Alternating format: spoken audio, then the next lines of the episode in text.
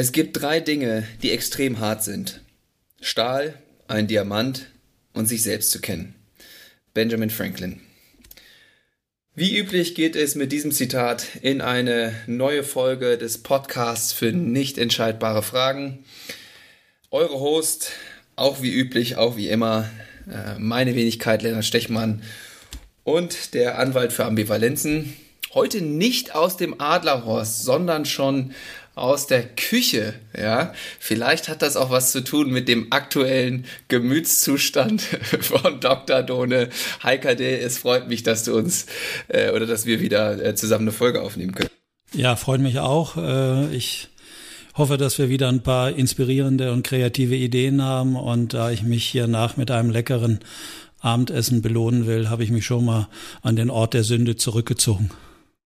Ah, sehr gut. Ja, so muss man es natürlich frame, dass es eine Belohnung ist und nicht den aktuellen äh, Zustand, dass man, ähm, dass ich dann doch durchaus mal ja, nicht so einfach in kreative Prozesse kommt. Ja, bei mir war es früher, das hat sich in den letzten Jahren etwas verändert, aber wenn ich früher in so einen Mangelzustand kam, dann konnte ich ziemlich ungeduldig sein. Da habe ich gemerkt, dass mein Frontal hier nicht mehr gut arbeitet. Da konnte sozusagen die Fliege an der Wand ausreichen und dann äh, war meine Impulskontrolle weg und dann konnte es unangenehm werden kurzzeitig. Mhm. Wenn ich dann aber erstmal wieder was Gutes zu essen hatte, war ich wieder die Seele, wie man mich sonst auch kennt, gutmütig, unterstützend, wohlwollend, liebevoll. Also Gut, dann hoffe ich mal, dass ich heute nicht die kleine Fliege an der Wand bin.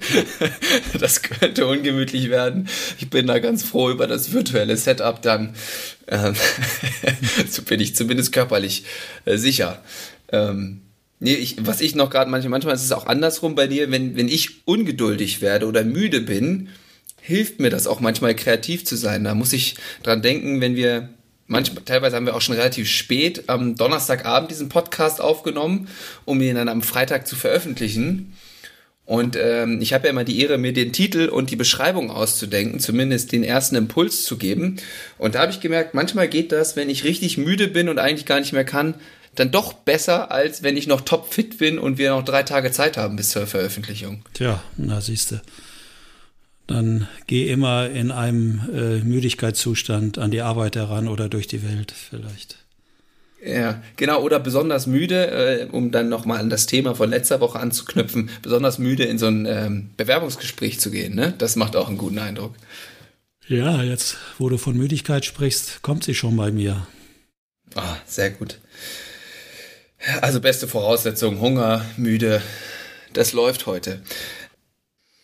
Ich würde gerne nochmal zurückblicken, eigentlich fast auf letzte Woche, beziehungsweise ein bisschen an dem Thema anknüpfen, weil ich das Gefühl habe, oder mich hat das äh, auch des Öfteren mal erreicht, dass das so ein wunderbar anschlussfähiges Thema eigentlich ist für jedermann, jeder Frau.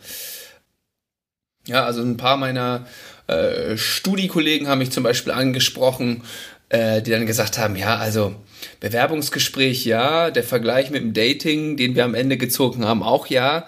Äh, wo sie das aber am besten oder direkt mit aufgeladen haben, waren die WG-Castings, die sie in letzter Zeit äh, durchgemacht haben, sowohl auf der, ich sag mal, bewerbenden Seite als auch auf der anderen. Und da meinten sie, das ist ja eigentlich auch genau das Gleiche. Ja, okay. Ich weiß nicht, wie heute so WG-Castings aussehen, aber ich stelle mir gerade vor, muss ich da erzählen, was ich für geiles Essen kochen kann, wie gut ich für viele Personen kochen kann, muss ich äh, zeigen, dass ich die ähm, Hygiene einhalten kann, so übliche Grundstandards vielleicht drauf habe äh, oder sowas. Das ist spannend. Ja, also ich würde äh, sagen, dass das auf jeden Fall meistens das Eintrittsticket ist, ja, weil du bewirbst dich ja auch erstmal schriftlich in der Regel, ja. da findest eine Annonce okay. und, ja. und schreibst dann etwas über dich, ja, und genau über diese Themen natürlich.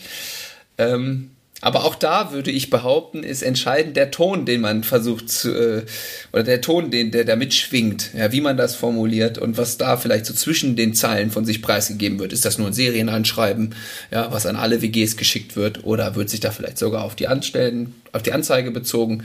Also ähnliche, ja, Effekte, die wahrscheinlich auch ähm, auf dem Arbeitsmarkt so äh, passiert. Na gut. Ja, hat dich denn auch Feedback erreicht?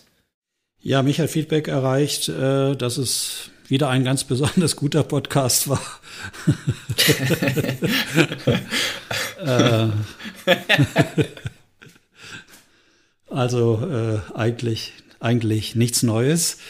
Äh, ja, also es, das hat mich sehr gefreut, kam relativ zügig nach der Veröffentlichung und äh, auch äh, wurden viele eigene Bewerbungssituationen, die die Person schon hatte, nochmal angeguckt und kam mir wieder in den Sinn und wie man es heute macht. Und wir haben gedacht, ja, so viel Auswahl haben wir da gar nicht, weil da gibt es auch eher äh, Mangel in dem medizinischen Fachpersonal. Und äh, ja, Ansonsten äh, habe ich noch mit jemandem telefoniert, der Unternehmer ist, der kennt die Perspektive als, als Einstellender. Und der ja, hat mir nochmal mhm. gesagt, dass in vielen Fachzeitschriften in seiner Branche immer wieder darauf hingewiesen wird, wie bedeutsam so diese, diese sozialen, kulturellen äh, Inhalte sind für Kandidaten dass die das mhm. sehr genau abprüfen würden und abprüfen, äh, so wie es die Beziehungs- und Umgangskultur nenne ich das mal.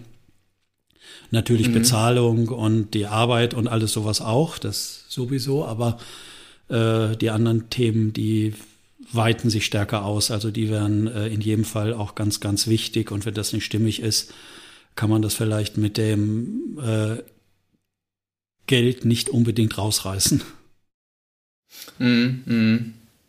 Ja, macht Sinn. Also auch die Preise, die man dann ja letztendlich dafür zahlt, die kann man, glaube ich, nicht mit, mit Geld, ähm, ja, und nur, sagen wir so, nur bis zum gewissen Grad mit Geld äh, abfedern. Aber da haben wir uns ja auch schon ziemlich lange drüber unterhalten. Ist bei dir auch Feedback angekommen? Ja, also vor allen Dingen diese Parallele mit dem, mit dem hm, WG-Casting ist vor allen Dingen bei meinen Studentenkollegen äh, sehr, sehr hängen geblieben. Ähm, und was äh, auch beschäftigt hat, ähm, war die, ja, inwiefern halt man ehrlich sein sollte oder authentisch, ne? weil man da ja vielleicht auch Sachen von sich preisgibt, die man vielleicht gar nicht so gerne mag oder die, über die man auch nicht gerne spricht. Und ähm, ja, da habe ich in den Feedbacks noch durchaus Unsicherheit rausgehört, wie man das ähm, für sich zukünftig gerne handhaben will, aber es wurde scheinbar äh, darüber nachgedacht, dass man sich da vielleicht doch mehr zeigen sollte oder könnte als äh, ursprünglich vielleicht geplant oder in der Vergangenheit gemacht. Ja, ich habe vorhin gerade eine Nachricht gehört, dass äh, der neue Bundesgesundheitsminister der Karl Lauterbach wird, Lennart. Und da habe ich mich gefragt, äh, musste der auch ein Auswahlgespräch führen? Äh, oder wie werden Minister ausgewählt? Und äh, wie würde der sich vorstellen? Was würde der für Fragen kriegen? Dann fiel mir aber ein, dass der schon in den letzten zwei Jahren so eine Art äh, Vorstellungsmarathon irgendwie hingelegt hat und hat sich ja äh, so offenbart in jeder Fernsehtalkshow und mit seinen Beiträgen, so dass man da schon ganz genau weiß, äh, was man dort erhält. Ne? Also so in der äh, guten Lage, dass man dann so Kompetenz, dass Kompetenz schon vorher sichtbar wird, sind ja die Einstellenden häufig nicht. Die haben ja nur die Bewerbungsunterlagen mhm. vielleicht und müssen dann das Gespräch führen. Aber äh, wo hat man schon sowas, wo jemand sich selbst erfahren hat schon, ne? Ja, ja. Ein sehr gutes aktuelles Beispiel. Ähm, ähm, aber ja, im Grunde hast du ja recht und das ist ja auch generell so, ne, was gibt sich ja auch immer mehr Preis. Also es können ja, man muss ja jetzt nicht in sämtliche Talkshows äh, eingeladen werden, äh, damit ich jetzt Informationen über dich als Bewerbenden kriegen kann, sondern man kann ja mittlerweile auch einfach auf dem Instagram-Kanal äh, oder Facebook oder ja TikTok irgendwie gucken ähm, und da mal ein Gefühl äh, für die Person kriegen, wenn die das denn öffentlich gemacht hat. Und da mal irgendwie auch einen privaten Einblick kriegen, wo ich zumindest weiß, dass das ähm, äh, Sportdirektoren und Trainer ähm, im Basketball durchaus machen, ja, da ihre Spieler in diesen sozialen Medien zu verfolgen, um da noch ein, ja, auch wie du schon sagst, so die ganze Vergangenheit nochmal mitzukriegen, so ein paar Einblicke zu haben, ähm, wie sich das wahrscheinlich im Arbeitsalltag dann auch äh, widerspiegeln könnte. Gut, ja, so läuft es. Auch in der Politik. Ein gutes Auswahlverfahren ist hilfreich, damit die richtigen Personen an den richtigen Platz kommen. ich finde es einfach wichtig, dass auf so wichtige Positionen auch dann wirklich äh, Experten kommen. Und es ist ja nun wirklich auch, es hat er ja wirklich jetzt gut in den zwei Jahren nachgewiesen, dass das wirklich ein Gesundheitsexperte ist, der sich überall auskennt, auch in Harvard. Und äh, kann die ganzen Studien zitieren. Also ich bin da sehr zufrieden mit der Wahl. Das hätte nicht besser kommen können. ich finde es vor allen Dingen gut, dass der Verantwortung jetzt einfach für meine persönliche Gesundheit übernimmt.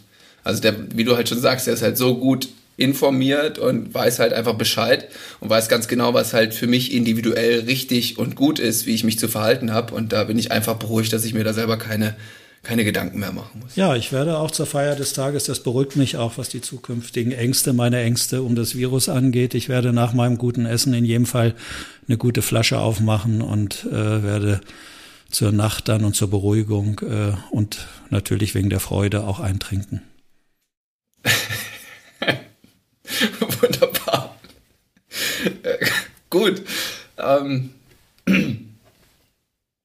Wollen wir da noch ein bisschen bleiben oder willst du in dem Komplex Nein, weitergehen? aber ich finde es wichtig, das auch so positive Beispiele mal hervorzuheben, dass unsere Hörerinnen und Hörer äh, auch sehen, dass auch Personalauswahl gut gelingen kann. Wunderbar. Ja, wie würdest du das denn generell da in der Politik beschreiben, der Umgang miteinander? Ich meine, ähm, jetzt hast du gesagt, die haben mit Karl Lauterbach genau den richtigen ähm, Gesundheitsminister erwischt, aber wir wissen ja jetzt auch, das haben wir ja lange in diesem Podcast ausgearbeitet, dass es nicht nur auf die Einzelperson ankommt, sondern auch der Kontext, in dem sich diese Person bewegt. Wie würdest du das in der Politik beschreiben? Was muss man da gut können, um an so eine Stelle ranzukommen, wie zum Beispiel der Lauterbach, damit man das naja, System, den Kontext gut reinpasst? Was man gut können muss, konntest du ja sehen, äh, was der Karl Lauterbach gut gemacht hat, sonst wäre er ja nicht ausgewählt worden. Also äh, der hat es zumindest geschafft, sich bei, ich glaube, sogar 68 Prozent der Bevölkerung, äh, die glauben, das ist ein Gesundheitsexperte. Und von daher hat er das ja absolut gut gemacht und richtig gemacht. Aber zu deiner Frage zurück, äh, ich weiß gar nicht, ob du das weißt. Ich war äh, hin und wieder kriege ich immer noch mal Anfragen. Ich war ja früher auch in der Politik unterwegs und hatte Nein, das weiß ich gar nicht. Ja, hat er ganz äh, bekannte und namhafte Politiker, auch im sogenannten Einzelcoaching. Okay. Und von daher weiß ich schon so ein bisschen die Spielregeln, um die es da geht. Also dieses sich selbst erkennen, hast du ja gesagt, das Eingangszitat ne, von Benjamin mm, mm. Franklin war es, glaube ich. Ähm, ja, ja. Ja, sich selbst zu kennen. Also äh, im Prinzip kann ich sagen, die Politiker, die ich habe, äh, beraten dürfen. Und darüber hinaus ist mir das Phänomen aufgefallen, ist, die haben in sich eigentlich eine relativ große Unsicherheit oder weiß nicht, ob man das als Minderwertigkeitskomplex bezeichnen sollte, äh, weil die werden ja gewählt. Die müssen mhm. sich ja wirklich permanent so darstellen und die Themen so präsentieren, dass die Leute sagen, ja genau. Der sagt, der ja. sagt genau die Dinge, die ich auch sehe und die ich, ja. und die ich halt für ähm, richtig halte. So. Gut, dann werden die gewählt und dann kommen die in so einem Parteiapparat nach oben, äh, vielleicht mit Anpassung. Ja, also die müssen da auch erkennen, müssen sich so darstellen, dass die anderen glauben, die auch was werden wollen, äh, sie können was, sie unterstützen die anderen.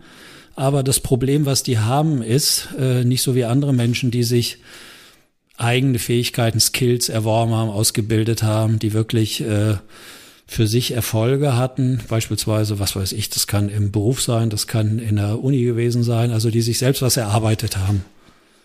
Mhm. Die, äh, das haben die Politiker üblicherweise nicht. Also es gibt da auch welche, aber üblicherweise haben sie es nicht. Mhm. Und ähm, die, also die sind sich nicht ganz sicher, ob sie was können oder ob sie was nicht können. Innerlich, tief in ihnen drin. Ja, innerlich. Ja, mhm, innerlich. Mhm, mhm. Und das führt dann dazu wieder, dass sie dann so überkompensieren. Auf der Also das nach außen hin sehr extrem darstellen, was sie glauben, gut zu können. Ja, nee, nicht was sie gut zu können, sondern dass sie sich ein inhaltliches Thema annehmen mhm. und können dann so darüber reden, und das haben manche äh, ganz gut drauf, äh, dass man, dass andere Leute glauben, die ihnen zuhören, die haben da Ahnung von. Das müssen sie ja, ja. schaffen. Mhm. Die müssen ja eine Akzeptanz kriegen bei ihren Wählerinnen und ja, Wählern ja, oder bei den Menschen mhm. draußen mhm. im Lande. Und mhm. ähm, aber innerlich haben sie diesen Unsicherheitsteil. Und das führt dann dazu, welche Personen äh, holen die dann um sich rum, holen, ja, so. Und das ist dann, die holen dann meistens eher Schwächere in ihr Team. Ja. Weil die äh, Angst haben, dass ihnen da einer gefährlich werden könnte, weil sie die aus diesem Minderwertigkeitsteil heraus machen, wenn sie den noch nicht so richtig erkannt haben und der sie eher so unbewusst äh, reguliert und bestimmt. Ja, so. Und natürlich geben sie dann auch gern die Verantwortung bei schwierigen Sachentscheidungen ab äh, und holen sich dann sozusagen, man könnte sagen, Lobbyisten, also externe Experten, äh, McKinsey und Co. hatten wir ja jetzt äh, in den vergangenen Jahren bei der Bundeswehr, als äh, mhm. die Flinten-Uschi da diese horrenden Ausgaben hatte äh, für McKinsey. Und ähm, ja, also äh, da gibt man das dann gern ab und vertraut dann den anderen und mhm. dann sitzt äh, das Honorar locker, weil man sich dann ja darüber halt absichert. So und so kannst du dir das vielleicht ungefähr vorstellen, äh, in was mhm. für einer Nische die da unterwegs sind und wie die versuchen dann auf dieser Ebene äh, gut dabei zu sein und gut über Wasser äh, zu bleiben. Mhm. Also als Politiker hilft es quasi ganz feine, sensible Antennen dafür zu haben, was scheinbar die Leute im Lande gerade beschäftigt und dann ähm, eine sehr klare, im besten Fall die Mehrheitsmeinung beziehungsweise die Meinung ihrer Wählerschaft rauszuposaunen und ähm, ja, das eigentlich, also das ist eigentlich primär wichtig und der Inhalt ist dann erstmal sekundär, äh, weil der Genau. Da haben sie eh nicht so viel Einfluss Richtig, drauf. Genau. und wenn du die vorbereitest, äh, wenn die sich überlegen, wenn sie irgendwo eine eine Rede halten wollen oder wollen sie zu speziellen Inhalten äußern, weil sie glauben, das ist erforderlich, dann gucken die genau auf diesen Bewertungsdimensionen, die wir als Grundambivalenzen in einem Podcast schon mal beschrieben hatten. Und vielleicht kann ich das als Beispiel nehmen, ohne jegliche politische Aussage damit machen zu wollen. Aber bei der CDU oder bei der CSU konnte man das immer gut sehen. Der Markus Söder ist jetzt für mich ein Paradebeispiel ähm, auf diesen Ambivalenzdimensionen. Also die gucken sich das inhaltliche Thema an und mhm. äh, gucken dann, wie wirkt das bei den Menschen draußen im Lande. Also welche ja, Ambivalenzen werden da angesprochen oder welche müssen wir verstärken. Und das sind mhm. dann bei so Leuten, die den Menschen Sicherheit geben wollen.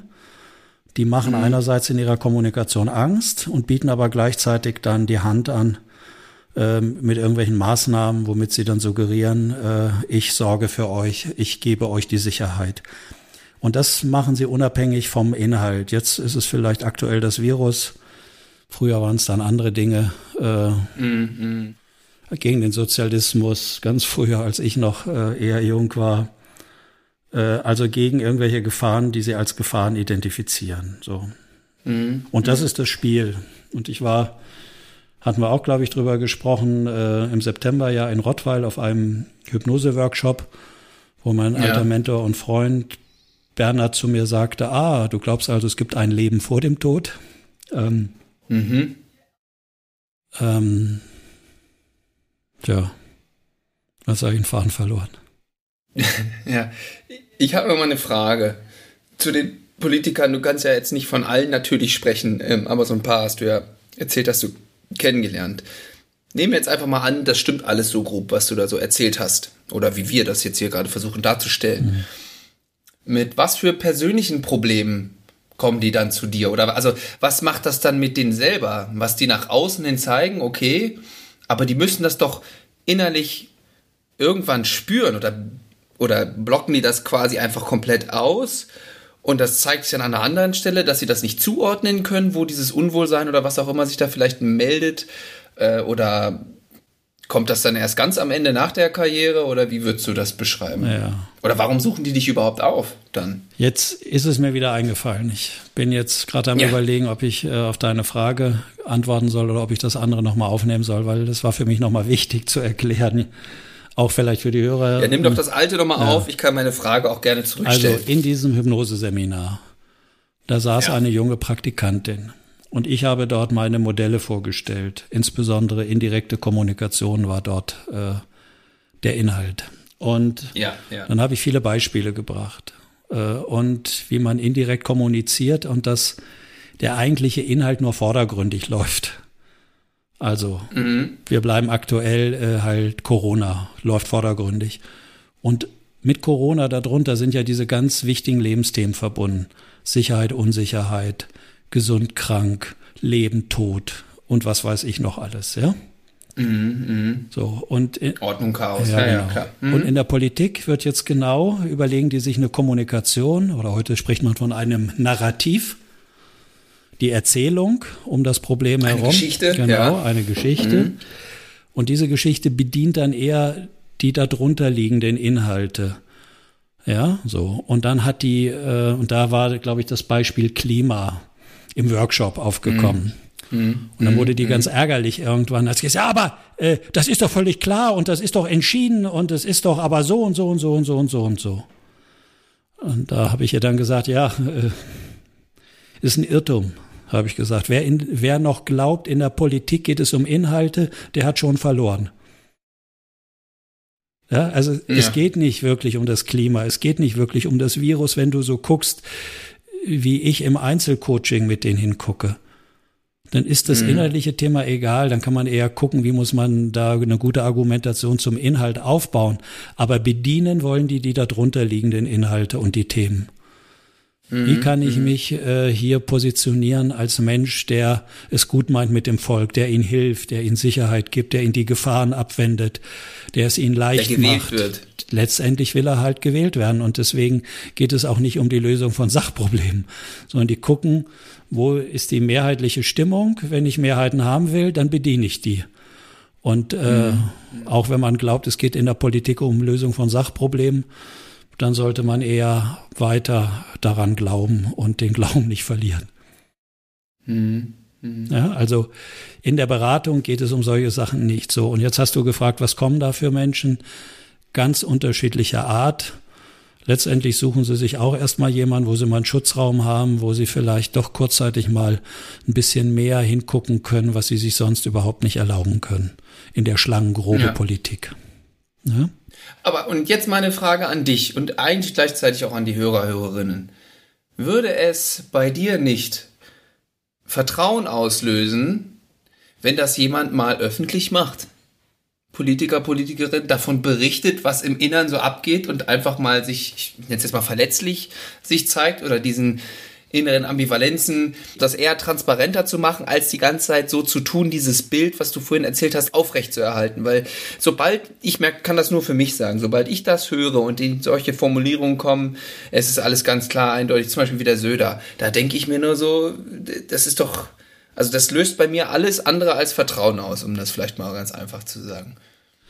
Gut, jetzt ist das bei dir. Nur wenn ich jetzt den Söder unterstützen würde und er würde zu mir kommen und ich würde dem jetzt eine Kommunikationsstrategie mit erarbeiten, dann würde ich sagen, auf solche Leute wie Leonard Stechmann können wir verzichten, die werden wir eh nicht kriegen. Wir wollen, mhm. wir wollen die anderen haben. Die ganz klar. Also du glaubst nicht, dass es die Mehrheit ist. Ja, ja. Mhm. Das ist mit Sicherheit nicht die Mehrheit. Die Mehrheit ist die Mehrheit, also wenn man davon ausgeht, die Mehrheit hat Angst, dann muss man denen jetzt Sicherheit anbieten. Und äh, mhm. ob das jetzt zu viel ist, wie der Söder das macht oder nicht, lasse ich mal dahingestellt. Aber auf jeden Fall ist das erstmal die Strategie, äh, das Mittel der Wahl. Ja, ja Kacke. So. Und was, und, und was kommen dann für Menschen mit ganz vielen Themen? Ja, von diesen Themen, von denen ich gerade gesprochen habe. Ähm, dann natürlich, äh, wie sagt man, Mobberei, heißt da vielleicht gerade nicht mehr, fehlt gerade das Wort, also aufzupassen, dass man nicht ausgespielt wird da in der Partei, dass man da weggedrängt ja. wird, äh, dass da Seilschaften aktiv sind, äh, mhm. Ganzteil haben Beziehungsprobleme äh, und eigentlich wissen die manchmal nicht so richtig wirklich, wer sie sind, weil was ein Politiker können muss, es muss eigentlich ein sehr guter Schauspieler sein. Ja. ja so. Mhm. Und die Personen, die da so auftauchen in der Politik, das sind ja eigentlich nur Stellvertreter für die psychischen Ausprägungen, die man im Volk hat, nenne ich das mal. Die, ja, stimmt. Ja, ja. Mehr nicht, ne? Mhm. So wie äh, der Senilus Scholz, der, äh, der verkörpert dann sowas wie, ich sag mal, unemotional, unaufgeregt auf einer Sachebene agiere ich hier und das gucke ich mir an und dann löse ich die Probleme fertig. Ja, mm. so mm. austauschbar. Und äh, andere, die äh, agieren so, oh, ich bin ganz frisch und ich sag einfach alles so raus und äh, ja, und ich mach's gut und was weiß ich. So, da findet man dann auch einen Teil im Volk, die sich dann mit diesen Figuren identifizieren können. Mhm, mh. So. Ja. Und das sind eigentlich nur Stellvertreter, aber man könnte sagen, für die psychischen Anteile, die in Menschen sind. Und äh, was früher in der Politik als übergeordnet oder darunter liegendes Thema war, war das Thema Veränderung, nicht Veränderung. Und wer was verändern wollte in der Gesellschaft, neue Ideen einbringen wollte, Konzepte, der hat es prinzipiell schwer gehabt. Weil es ist mhm. viel leichter, auf der Nichtveränderungsseite zu argumentieren und auf Gefahren mhm. und Risiken hinzuweisen, als das Neue zu fordern. Deswegen ist es mit neuen Ideen Mehrheiten zu bekommen prinzipiell schwer. schwer.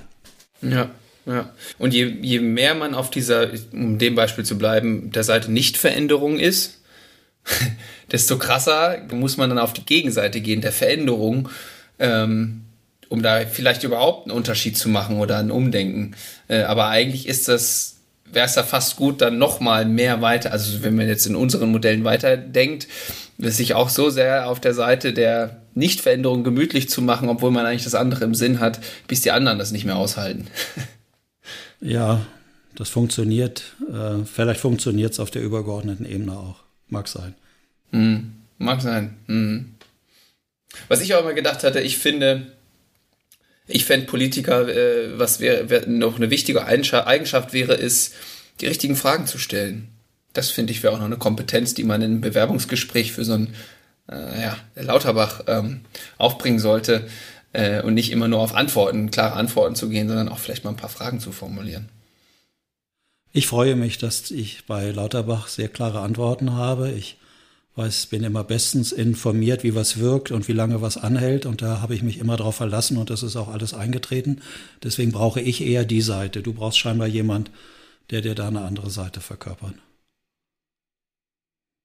Ja, es ist wahrscheinlich eine Ausgleichsregulation gegen, die, äh, gegen Lauterbach. Möglicherweise. Oder deine Art Opposition mir gegenüber zu zeigen. ja, äh, Opposition, komm, wir gehen in die Opposition und wir gründen eine Partei. Die Partei für nicht entscheidbare Fragen. Ja, ja damit lösen wir leider nicht so viel Sicherheit aus äh, bei den Menschen nee. in ihrem Erleben. Und äh, aber was du sagst, ist ja prinzipiell gut, innezuhalten, nachzudenken. Und dann kann aber häufig so ein Zustand entstehen, gibt da aus der Sozialpsychologie so einen Fachbegriff für, vielleicht haben die meisten Hörerinnen und Hörer den schon mal gehört, kognitive Dissonanz heißt der. Ist von einem Herrn Festinger mal äh, beschrieben worden und konzipiert worden. Und der besagt, wenn zwei Botschaften innerlich nebeneinander stehen, die sich widersprechen, die nicht zusammenpassen, ja. entsteht ein unangenehmes Gefühl in den Menschen. Und dann versuchen sie dieses unangenehme Gefühl zu beseitigen und versuchen dann mit diesen widersprechenden Informationen umzugehen. So. Ah. Ja. Und das ist ja genau mhm. das. Eigentlich erzeugt die Politik ja sehr viele kognitive Dissonanzen in den Menschen. Ach was, ich dachte, du hättest jetzt endlich die Erklärung dafür bereit gehabt, warum ich mich in den letzten Wochen so wohl hier fühle. In unserem Podcast oder? In, Nein, in, in, unserer System. politischen Landschaft, ja. Naja, ich meine, du freust dich wahrscheinlich, äh, dass die Politik Werbung für unseren Podcast macht. weil, weil im Prinzip diskutieren die ja seit zwei Jahren oder wie lange das jetzt läuft, eine nicht entscheidbare Frage äh, auf ganz hohem Niveau sozusagen oder zumindest in der breiten Öffentlichkeit. Und ich kann mhm. dir sagen. Also ich habe es aber immer so verstanden, dass es alles ziemlich eindeutig ist und sehr klar ist, was wir jetzt machen und wie der, der Weg ist eigentlich geebnet aus der Pandemie raus. Naja, nehmen wir mal, äh, Ich weiß nicht, ob wir da jetzt hingucken wollen, äh, ob du von mir wirklich hören willst. Aber äh, psychologisch läuft alles genau nach dem, nach dem Muster ab, wie eine nicht entscheidbare Frage zwischen zwei Ehepartnern abläuft. Du kannst dich ja an das Beispiel erinnern, was ich gern erzählt habe in meinen Workshops. Äh, mhm. Klopapier? Ja, genau. So dieses Paar, was da kommt, die äh, da haben Streit miteinander, die hatten eine Empfehlung zu mir und dann habe ich gefragt, worum geht's? Dann sagt der Mann, ja, bei uns zu Hause geht es ums Klopapier. Und dann frage ich, ja, was heißt das? Ja, sagt er, ich bin Architekt, ich habe uns vor ein paar Jahren ein wunderschönes Haus gebaut mit drei Badezimmern und WCs und wenn ich morgens aus dem Haus gehe, hänge ich in jedem Badezimmer, in jedem Klo das Klopapier richtig. Und jetzt wäre schon mal spannend, die Hörer zu fragen, was sie als das richtige Abrollmodell für Klopapier sehen. Es gibt im zivilisierten Mitteleuropa zwei zentrale Abrollmodelle für Klopapier. Das eine läuft wandseits ab und das andere läuft raumseits ab. Und wenn ich abends nach Hause komme, sagt der Mann, dann gehe ich wieder in alle Badezimmer und das Klopapier hängt überall falsch rum. So. Und bei diesem Paar, ja, hing am Klopapier mehr. Ja, ja. da hängt alles dann dran. So, jetzt äh, halt schau mal. Ich weiß, dass ich mich jetzt auf unsicheres äh, Gebiet begebe, aber vielleicht kann man da doch mitgehen. Nehmen wir mal trotzdem das mit dem Virus oder wie man damit umgeht zumindest als nicht entscheidbare Frage. Mhm. Ja, ist das wirklich alles so handhabbar? Kann man ein Virus ausrotten, bekämpfen? kann man das nicht, ne? Oder wie sagen mhm. die Biologen, da kann man nur mit leben. Allein äh, jeglichen Kampf wird man verlieren. Also im Prinzip haben wir eine nicht entscheidbare Frage. Die einen sagen, das geht, die anderen sagen, es geht nicht. Mhm. Ja, also erstmal, ja, das, das wenn wir uns ist, darauf das einigen können. Darauf kann man sich einigen. Genau, genau. genau. Die einen sagen, so. das geht, die anderen nicht. Genau. So. Und was du dann siehst, wenn du zwei Menschen mit einer nicht entscheidbaren Frage äh, hantieren siehst, dann kommen die erstmal in einen Machtkampf, wie dieses Ehepaar. Nein, mhm. das mache ich so oder äh, in dem Falle kann man dann das einfach ändern, wenn der andere nicht da ist. Mhm. Äh, dann sagt man, nee, das ist aber so, das läuft ja wandseits. So, so und dann bildet sich eine Art ähm, Polarität ab. Äh, Im schlimmsten Fall, wie bei dem Paar, ein ziemlich brachialer Machtkampf. Und dann stehen die persönlichen Fragen auf dem Spiel, wer hat hier recht? So, und dann könnte man irgendwie Experten holen, die könnten sagen, äh, Sie sind doch Experte, Sie waren doch in Harvard und haben da äh, entsprechend äh, irgendwelche Studien gemacht zum richtigen Abrollverhalten des Papiers. Äh, können Sie uns da helfen? Und dann sagen, oh, da gibt's Studien, da hat man bewiesen, dass die Geschwindigkeit oder äh, der Verschleiß beim Klopapier weniger ist, wenn man es wandseits abrollt. Oder irgendwie sowas, ja? Mhm, oder die Bakterien genau, genau. bleiben besser hängen, wenn man es so rum genau, oder so. So angenommen, ja. das hätte der mhm. Mann gesagt, dann holt die Frau einen anderen Experten irgendwie ins Haus. Der auch Studien gemacht ja. hat, der das Gegenteil sagen kann. Worauf ich hinaus will, ist, dass man nie in diesen Fragen mit hundertprozentiger Sicherheit sagen kann, wie ist es denn nun wirklich und wer hat recht. Ja, so. Und dann geht das Spiel weiter. Dann werden Experten, bevor Experten kommen, werden erstmal Freundinnen, Freunde gefragt, mhm. die gerade da sind. So, ja. so dann ja. kommen irgendwann Experten ins Spiel, dann kommen ähm, Studien ins Spiel, äh, dann zitiert der eine da, der andere da. Was aber letztendlich übrig bleibt, man kann sich nicht wirklich einigen. So. Und jetzt ist die Frage, wer hat die Macht und setzt sich durch? Der Mann hat geglaubt, er hat die Macht und hat das Klopapier so hingehängt, wenn er aus dem Haus geht. Aber wenn er nicht da ist, kann ich kontrollieren, dann wird's anders gemacht. So. Mhm. Und die beiden kamen dann nicht mehr zusammen. Ja, die hatten dann wirklich darüber, über dieses inhaltliche Thema, so eine schwierige Beziehung. Also sie wissen, wir wollen irgendwie zusammen sein, aber so geht es nicht mehr. So. Und Mhm. Ist das so ein bisschen? Und keiner wollte sich unterordnen und Na, sagen, natürlich. okay, ich gebe das jetzt äh, auf, mein bevorzugtes genau. Abrollmodell und genau. Ähm, genau. Ja. Machtkämpfe in dem Sinne haben zur Folge und dann wird der andere abgewertet. der ist mhm. schuld, dass das hier nicht geht. Wenn der nur endlich einsehen würde, dass man das Wandseits abrollen muss und nicht Raumseits. Und da ist unsere ganze Beziehung kaputt gegangen und überhaupt. Er müsste doch nur machen, er müsste sich doch nur darauf einlassen und endlich erkennen, dass das das richtige Modell ist. So, und ja. das ist so. Und alles das sehe ich aus äh, psychologischer Sicht, wenn wir mal den Umgang mit dem Virus als nicht entscheidbare Frage definieren, mhm. sehe ich auf dieser Ebene auch. Ja, und mhm. letztendlich äh, hat man es jetzt so irgendwie aufgebaut, dass es da auch eine Gruppe gibt, die ist nicht ganz so stark, die hat auch nicht die Macht, sondern die muss jetzt ertragen, äh, auch wenn sie wollen, dass das Wandsalz abrollt, dass sie jetzt sich auf Raumsalz einstellen müssen. Das dürfen sie nicht mehr auf das Klo und dürfen das Papier auch nicht mehr benutzen. Also von daher. Ja. Mhm. Und, und da ist mir jetzt gerade noch mal so ein Zitat ähm, in, in den Kopf gekommen ähm, von dem Jorge Pucay, den ich auch schon letztes Mal zitiert hatte. Ist jetzt auch wieder auf individueller Ebene, aber vielleicht lässt sich das da ja auch weiterspinnen. Du kannst nur etwas verändern, wenn du aufhörst, dagegen anzukämpfen. Genau. Das ist ja ein klassischer systemischer Lehrgrundsatz, den ich oft in meinen Seminaren vorgetragen habe, nicht dieses Zitat explizit, aber mhm. dass man aufhört, gegen etwas anzukämpfen. Du hast eben gerade gesagt, ja, aber die einen glauben ja, dass es dann so ist. Das glauben die anderen, ja. glauben die anderen auch, Lennart. Ja, eben. Auf jeden Fall glaubt jede Seite, sie hat recht und sucht sich genau die Argumentation. Ja. Und ich meine, es gibt doch nichts Schöneres, das weißt du doch auch, als wenn man endlich, wenn man mal noch kognitive Dissonanz im Gehirn hatte oder wie wir sagen, Ambivalenz, mhm. wenn sich das beruhigt und es wird endlich klar. Und wenn mir ja. das von außen jemand glaubhaft anbietet, dann greife ich da doch nach. Ich, wir Menschen ja, können klar. nicht so lange in diesem unklaren Zustand bleiben. Das halten die nicht aus. Und ich habe ja vor in einigen Folgen auch gesagt, man guckt heute danach, dass es wirklich eine Art Fähigkeit ist.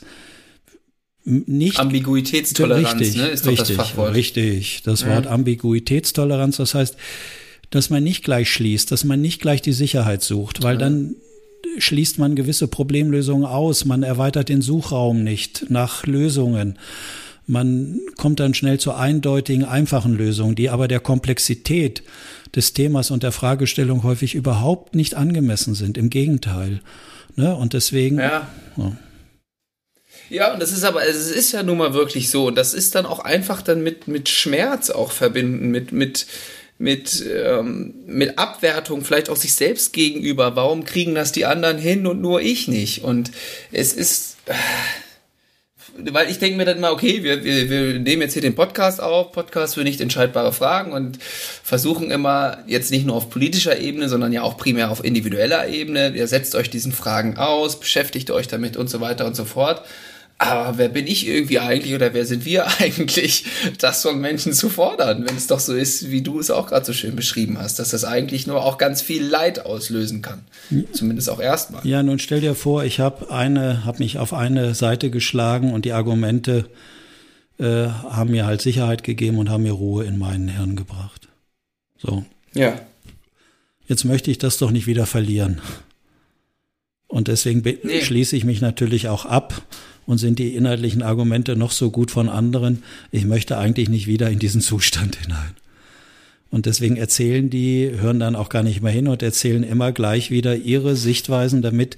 Eigentlich halten die intrapsychisch nur diesen für sie gefundenen Zustand aufrecht. So.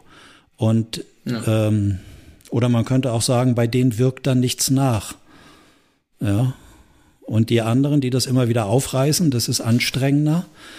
Äh, die kommen dann innerlich in so einen Diskurs, die gucken da wieder hin und da wieder hin, dann nehmen sie wieder Widersprüche wahr, dann wissen sie nicht, jetzt auf das Beispiel bezogen, soll ich mich doch impfen lassen, wenn ich mich noch nicht geimpft äh, habe lassen, soll ich es doch weiterhin nicht machen. Also wenn man das immer wieder aufreißt, äh, mhm. das ist schon anstrengend, aber nur so kann man den ganzen Raum sozusagen absuchen, ne? Und möglichst viele ja. In Informationen versuchen aufzunehmen und einzubeziehen. Ja. Und Tja. ich habe neulich ein schönes Zitat gelesen von jemandem, der hat gesagt, die Unversöhnlichkeit, also ich ändere das jetzt mal ab, damit es hier in unseren Podcast, pass, äh, Podcast passt. Ähm, die Unversöhnlichkeit bei der nicht entscheidbaren Frage Umgang mit der Pandemie ähm, soll daher rühren, wie sich diese Lager gegenüberstehen, soll daher kommen, weil doch jede Seite im Inneren doch irgendwie so einen Impuls hat, vielleicht haben die anderen doch recht. mhm. Und je mehr das der Fall ist, desto mehr musst du äh, ja einschlagen sozusagen, also musst richtig heftig werden und vehement und äh, musst dann gegen äh, die andere Seite sein. Und das ist nur das mhm. Zeichen, um die Eindeutigkeit aufrechtzuerhalten, dass du, Lennart, auf der richtigen Seite unterwegs bist. Mhm. Mhm. Ja, und um da nochmal einen wirklich hochkompetenten äh, Politiker zu zitieren, äh, ja, der das einfach richtig gut gemacht hat bis hierhin. Ähm, wir müssen uns nach dieser Pandemie wahrscheinlich einiges einander verzeihen. Ja. Ja. Genau. Also das war der tatsächlich mal, also so ein Zitat, was ich auf jeden Fall unterschreiben würde und letztendlich ist, passt das ja auch zu dem, was ich auch eben noch vorgelesen habe oder eigentlich auch was du gesagt hast, ähm, sich nicht gegen anzukämpfen und zu wehren, da in unserem Beispiel wären es ja jetzt die anderen Menschen, die anderer Meinung sind, sondern die auch liebevoll zu betrachten, ähm, zu wertschätzen und auch, dass die gute Gründe haben, so zu denken, welche Seite das auch immer mhm. ist, welche Seite das auch immer ist. Mhm. Ähm, und da eher diesen Blick aufzuwenden, weil nur so habe ich das Gefühl, kann man diese Abgrenzung vielleicht äh, ja, abschwächen oder sogar gar irgendwann ja, aber, im besten Fall beseitigen. Genau, aber in diesem Zitat wird ja nochmal sichtbar, dass da doch eine gewisse Unsicherheit da ist, äh, was man da macht. Und mir ist gerade noch ein Beispiel eingefallen, da war ich nur indirekt beteiligt. Kannst du dich noch an den früheren Bundespräsidenten Christian Wolf erinnern?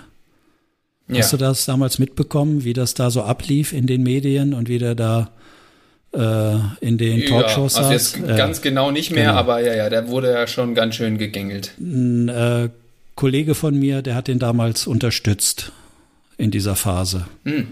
Mhm. Und der rief mich irgendwann mal an und wollte von mir eine Meinung dazu haben. Mhm. Da habe ich gesagt, äh, ich halte die Kommunikationsstrategie von dem Wolf, ich weiß nicht, ob ihr die zusammen erarbeitet habt, für eine einzige Katastrophe. Hm? Habe ich hm? gesagt. Hm? Auch wenn sich das jetzt arrogant anhört, habe ich gesagt, so wird das nix. Äh, weil ich habe das selbst dann verfolgt, weil ich jetzt wusste, dass der den Coach und habe dann relativ viel, was ich sehen konnte, mir dann im Fernsehen angeguckt und im Radio. Und er saß dann in den Talkshows und ist vehement dabei geblieben, ich habe nichts falsch gemacht. So. Ja. Juristisch hat er vielleicht auch nichts falsch gemacht. Aber entscheidend ist der kommunikative Prozess, den man findet. Yeah. Und je mehr er ja. dabei geblieben ist, desto krasser wurde es nur. Das ne? richtige Abrollmodell weiß ich und das ist Wandseits. Also ich habe nichts falsch gemacht. Mhm. Desto mehr ist die Meute da angelaufen und hat attackiert. Und mir ging es selbst beim Zuhören so. Ich habe das nicht mehr ausgehalten. Habe ich gesagt, nun sag doch endlich, ja, das war nicht so geschickt, was ich, das hätte schon ausgereicht. Dann hätte ich mich ja. beim Zuhören schon tief entspannt. Ja, ja, äh, hat er bis zum letzten Tag und bis heute nicht hinbekommen. Also eine mhm. unsägliche Kommunikationsstrategie da angewendet und hat genau an der Stelle äh, polarisiert ja. Und das, ja, und, ja nochmal ein sehr schönes Beispiel. Ja, ja, Und das ist so ein Punkt, äh, den ich auch immer wieder gesehen habe, wenn ich denen die Empfehlungen gegeben habe, sich doch mal so zu äußern. Ja, ich bin auch nur ein Mensch äh, mhm. und so weiter. Ja, im Grunde das, was ich ja vorhin auch gesagt habe, so ein bisschen. Ja, aber ne? du bist ja kein Mensch, oder zeigen. wolltest du das jetzt sagen, dass du ach.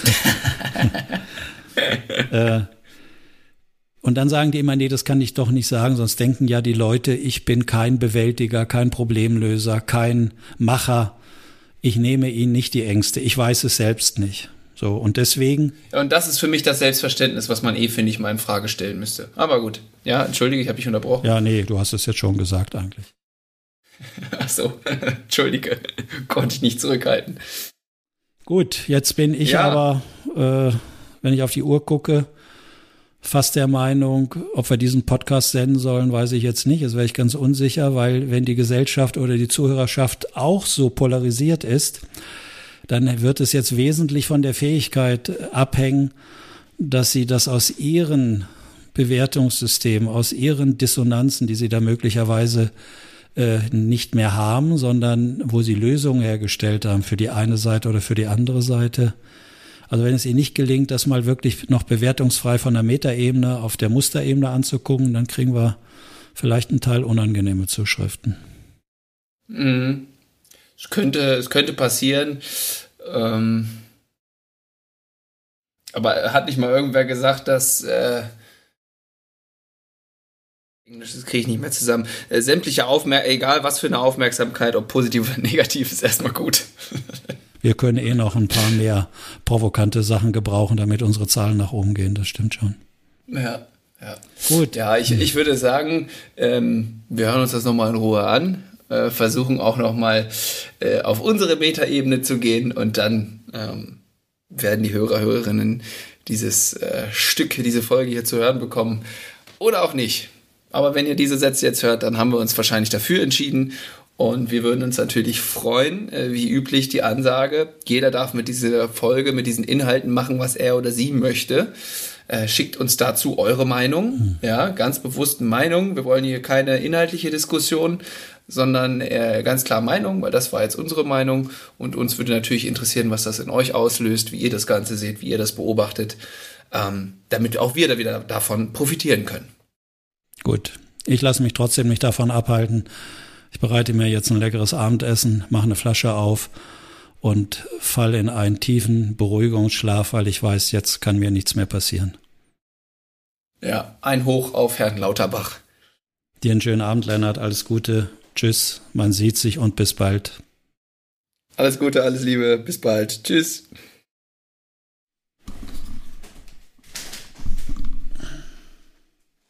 Na, na.